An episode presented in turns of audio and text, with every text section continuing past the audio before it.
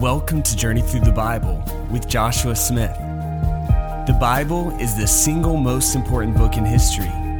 It is the very words of God put on paper. In this podcast, we will walk through the pages of His Word as we seek to understand His message to us. In Isaiah 55:11, God says, "My word that proceeds from my mouth will not return to me empty, but it will accomplish what I please, and it will prosper where I send it." As we study his word, he will accomplish within us what he desires. That is our prayer. That is the journey. Thanks for joining us.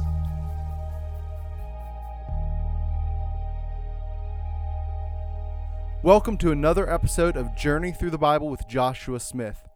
We've been going through the book of Ephesians, and this latter half, where we started in the beginning of chapter 4, Paul is giving us practical points on how to walk out this Christian life. And that's exactly what we're going to find today as we go through uh, all of chapter 5 and the first part of chapter 6.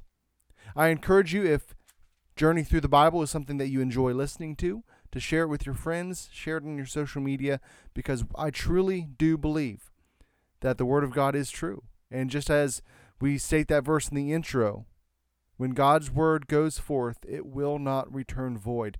It goes forth and it will accomplish the purpose with which God purposes it to do. You can find us on revival america.com.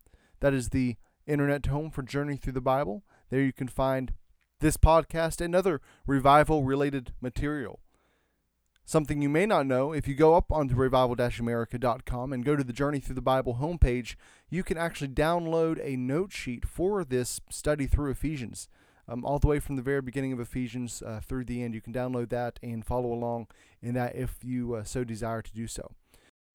Being that it is a lengthy uh, bit of reading, we're going to break up the reading as I walk through just the different sections that Paul presents us here in chapter 5. He, he gives us different ways in which he wants us to walk. We've talked about walking in unity, and that's a major theme of this latter half of Ephesians. And here he kind of walks through further steps, further practical ways that we can walk in unity and walk in harmony. We see in verse 1 through 8 of chapter 5, he tells us to walk in love. In verse 7 through 14, he tells us to walk in light. In verse 15 through 21, he tells us to walk in wisdom. And in verse 21 of chapter 5 through the through verse 9 of chapter 6, he tells us to walk in submission. So that's how we're going to break this discussion up today. So, let's go ahead and read the first 8 verses of chapter 5 as we talk about walking in love. Therefore be imitators of God, Paul says, as beloved children, and walk in love just as Christ also loved you and gave himself for us, an offering and a sacrifice to God as a fragrant aroma. But immorality or any impurity or greed must not even be named among you, as is proper among saints. And there must be no filthiness and silly talk or coarse jesting, which are not fitting, but rather giving of thanks. For this you know with certainty that no immoral or impure person or covetous man who is an idolater has an inheritance in the kingdom of Christ and God. Let no one deceive you with empty words, for because of these things the wrath of God comes upon the sons of disobedience. Therefore do not be partakers with them. For you were formerly darkness, but now you are light in the Lord. Walk as children of light, and we can see him beginning to transition to the next part there. But he tells us, he opens opens up chapter five by telling us to be imitators of God. He says, Therefore, be imitators of God as beloved children. And I love how he frames this be imitators of God as beloved children. I have four kids, and and one of the things, particularly when they're they're younger, my youngest is three. You know, when they want to do something just like Daddy, right? If I if I do something, if I say something or or something like that, and and they want to copy me, and they want to say it just like I do, or they want to do it just like I do, it it it, it's enjoyable to watch. It's it often brings joy. Sometimes it brings laughter, depending on on what kind of thing we're talking about, right? But that that is the that is the imagery that Paul is giving us here at the beginning of chapter five. He says, "Hey, you just just as little children like to imitate their parents." just as little children look up to their mom or their dad and, and like to copy what they're doing, that, that's how you should be with your Father God. Watch Him. Watch what He does. Watch how He talks. Watch how He interacts with people. And we see that through His Word, right? We see that in the person of Jesus Christ. And then Paul tells us to imitate that. And the first manner in which he tells us to imitate it is to walk in love. Love is, is perme- permeates the entire text of Scripture, and it permeates all of history because it is love that God shows us. That's why we have hope. For God so loved the world that he gave his only son, right? John 3:16. It is because of love that he gave his son, and it is because of love that Jesus came. Jesus tells us in the Gospels that love God and loving people. This is the pinnacle of the law and prophets. You want to you want to uh, uh, sum up what we how we should live. You want to sum up what Scripture tells us to do. He says it hangs on these two things: love God and love people. And then Paul brings in these these self-centered conduct in verse 3, right? He says immorality, impurity, greed, they must not even be named among you. Right? So he's telling us how to walk in love. He says, if you're going to walk in love, these self-centered conducts, these self-centered behaviors, they shouldn't even be named among you because that's exactly what these these conducts are. They are self-centered. They are selfish. Immorality, impurity, greed, all of those things, it's for my own benefit. It's for my good. It's for what makes me feel good. But Paul says that's that's not that's not how you walk in love. He gives us something else in verse 4 you know, you, you want to walk in love? Don't don't walk in self-centered conduct in verse 3 and in verse 4 don't don't talk shamelessly right? Don't have this shameless speech he brings out a few things filthiness and silly talk coarse jesting right filthiness it's shameless talk and conduct you know there, there are just some things that shouldn't shouldn't see the light of day right foolish talk stupid words it's kind of like the literal meaning behind that crude joking, this this vulgar joking. It may bring a laugh, but is it God honoring? Is it others honoring? And he tells us that the antithesis to this type of talking is thanksgiving. Right? There must be no filthiness or silly talk or coarse jesting which are not fitting, but rather giving of thanks. And this is exactly the message that Paul is getting across here is that gratefulness gets our eyes off of ourselves, right? We are to imitate God, we are to walk in love. And if we're walking in love, we got to get our eyes off, our, off ourself. Right? The antithesis to walking in love is ver- in verse 3 is self-centered conduct. The antithesis to walking in love in verse 4 is self-centered speech. And how we fight that is with gratitude because gratitude, gratefulness gets our eyes off of ourself. In verse 6, he, he tells us to let no one deceive you with empty words. For because of these things, the wrath of God comes upon the sons of disobedience.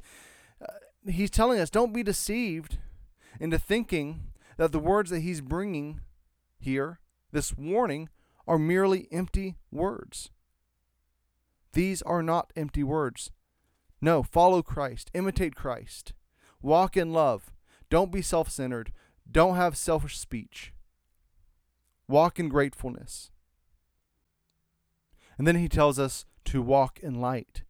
Verse 7 through 14. Therefore, Paul says, do not be partakers with them. For you were formerly darkness, but now you are light in the Lord. Walk as children of light. For the fruit of the light consists in all goodness and righteousness and truth, trying to learn what is pleasing to the Lord. Do not participate in the unfruitful deeds of darkness, but instead even expose them. For it is disgraceful even to speak of the things which are done by them in secret. But all things become visible when they are exposed by the light. For everything that becomes visible is light. For this reason it says, Awake, sleeper, and arise from the dead, and Christ will shine on you. We are, we're told here, Paul begins in verse 7. He's saying, Hey, he kind of gives gives us this description in the first half, right, of not walking in love, and then he tells us don't don't be partakers with them. Because that's not who you are. Right? This is a separation of practice, not of conduct. Right? Paul is telling us don't become partners, don't become fellow sharers in the darkness in which the world walks. It's the same word used in chapter 3, verse 6 to describe how Gentiles have become partakers in this covenant relationship. Remember, all the way back there, we, we talked about how Jesus brought the Gentiles into the covenant. He, he makes divided things into one. Well, well, that idea of connection, of like joining together, is the same thing here. Don't be joined together, don't be partakers with the workers of darkness. Don't walk in darkness. How many times have we seen that already here in Ephesians? Right? It's separation of practice, not of conduct. Why? Because remember, that's who you used to be. You used to be darkness, but now you are light. Again, in Christ. Verse 8, right? You were formerly darkness, but now you are light. In what? In who? In the Lord. So walk as children of light.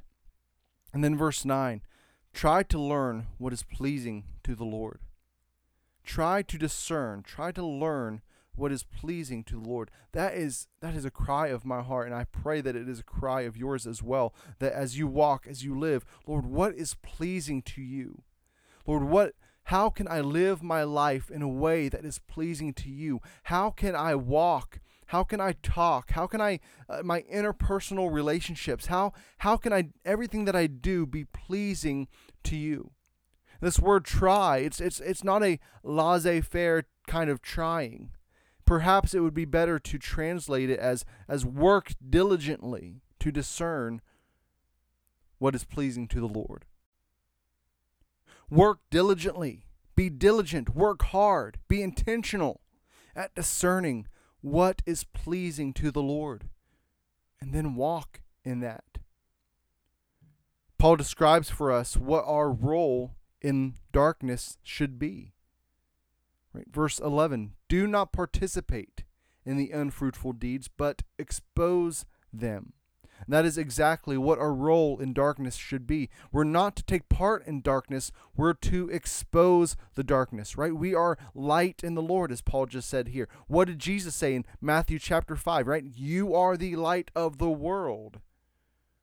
We are the light of the world through Jesus, and in Jesus, He shines through us. And our role in the darkness is to expose the darkness, not to participate in the darkness, not to ignore the darkness, not to hide from the darkness, not not to uh, like right get our get in our own corners and oh boy it's dark out there we we we got to band together no we are to go out and we are to expose the darkness with the light of Christ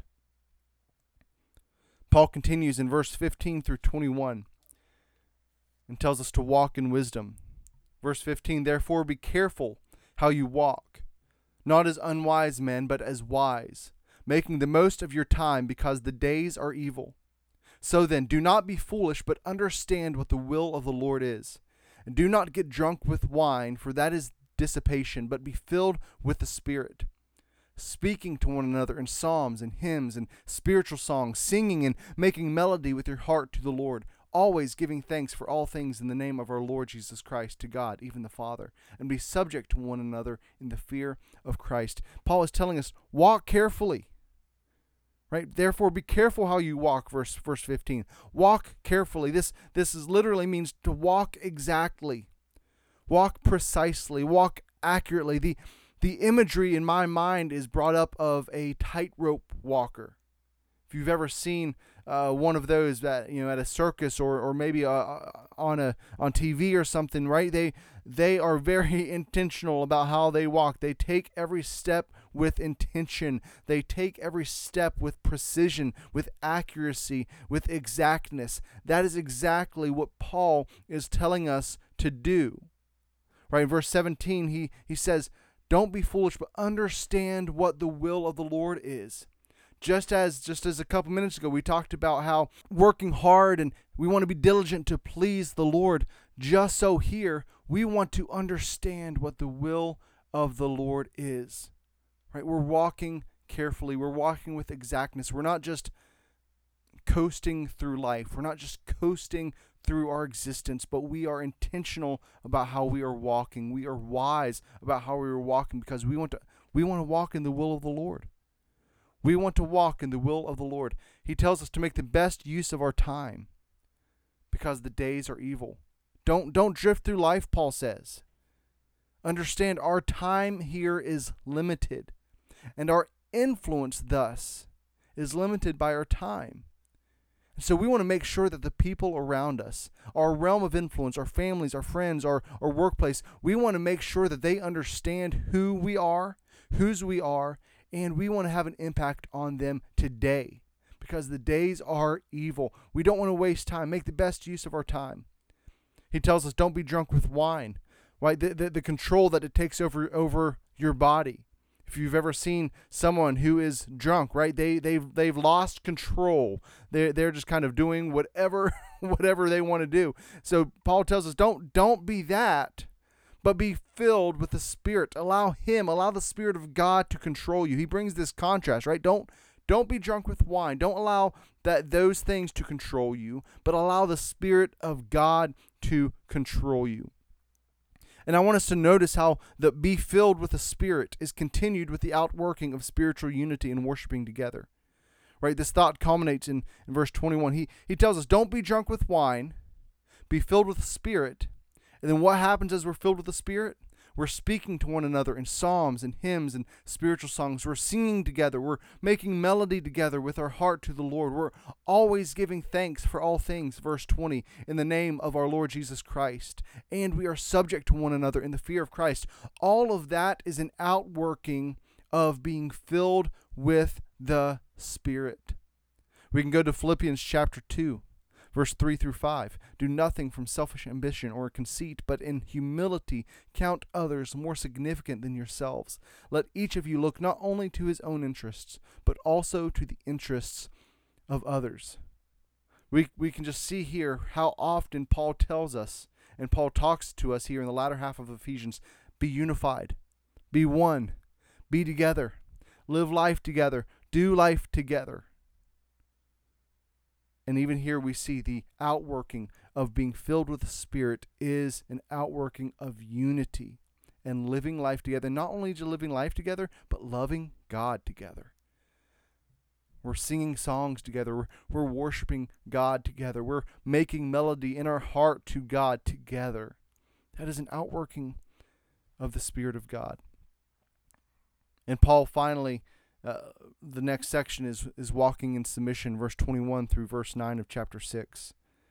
Be subject to one, one another in the fear of Christ. Wives, be subject to your own husbands as to the Lord. For the husband is the head of the wife, as Christ also is the head of the church, he himself being the Savior of the body. But as the church is subject to Christ, so also the wives ought to be, sub- to the, be to their husbands in everything. Husbands, love your wives, just as Christ also loved the church and gave himself up for her so that he might sanctify her, having cleansed her by the washing of water with the word, that he might present to himself the church in all her glory, having no spot or wrinkle or any such thing, but that she would be holy and blameless. So husbands ought also to love their own wives as their own bodies. He who loves his own wife loves himself, for no one ever hated his own flesh, but nourishes and cherishes it, just as Christ also does the church, because we are members of his body. For this reason, a man shall leave his father and mother and shall be joined to his wife, and the two shall become one flesh. This mystery is great, but I am speaking with reference to Christ and the church. Nevertheless, each individual among you also is to love his own wife, even as himself. And the wife must see to it that she respects her husband. Children, verse, six, verse 1 of chapter 6 Children, obey your parents in the Lord, for this is right.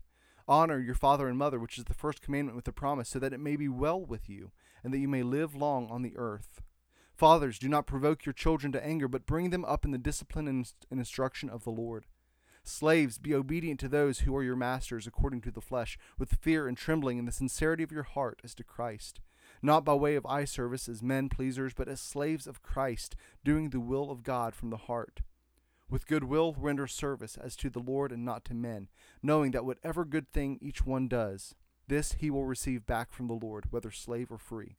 And masters, do the same thing to them and give up threatening, knowing that both their masters and yours is in heaven, and there is no partiality with him. Paul gives us four areas in our life in which we need to walk in submission one to another. We are to submit one to another. Wives are to submit to their husbands. Children are to submit to their parents, and employees are to submit to their employers. Do you know how you how you handle your job? Now you handle your handle your boss that can be pleasing or displeasing to the Lord? It absolutely can. Ultimately, to bring this thing into a close, this portion of Ephesians can be stated as such. This is a loose translation of what we just read in Ephesians. Because Christ has saved you and changed your nature, your response to his change is to behave like a changed man. This change doesn't happen by itself, nor are you to walk out this change by yourself. You see, this change that Jesus brings to your life causes you to look beyond yourself and to the needs of others. When you do that, you become unified. This unity itself is a gift of Jesus, who is victorious at the cross and is even today working to equip us to be successful in walking out this change. He equips us through his servants on the earth. You need to remember that this new life changes your behavior. Keep moving forward. Don't fall back into the behavior you once acted out of. You're not that person anymore. Walk in love. Stop acting selfishly. Walk as the light of God you are, exposing the work of darkness, not participating in them. Walk wisely. The Lord has a path for you to follow. Make sure you know it. As you walk this path set before you, as you live out these new behaviors, it's going to change your relationships. You're going to get along with other people. Your marriage is going to reflect Christ. Your children will learn obedience through your walk. Even those you work with are going to see what a difference you walking in Christ makes. Let people see the change, because as they see the change, they will see Jesus. And that is the point of life. If you are walking the way Christ wants us to, you'll be the kind of person people want to submit with. You will be the kind of husband your wife wants to submit to. You'll be the kind of wife your husband will want to sacrifice himself for. You'll be the kind of parent your children will want to obey. So walk in love, walk in light, walk in wisdom, walk in submission. And all of that is how we bring about unity in the body of Christ. Let's pray. Jesus, we thank you for your word. Lord, I pray that you would help us to walk out this, these behaviors. Lord, that we would walk in unity, the unity that you have gifted us with.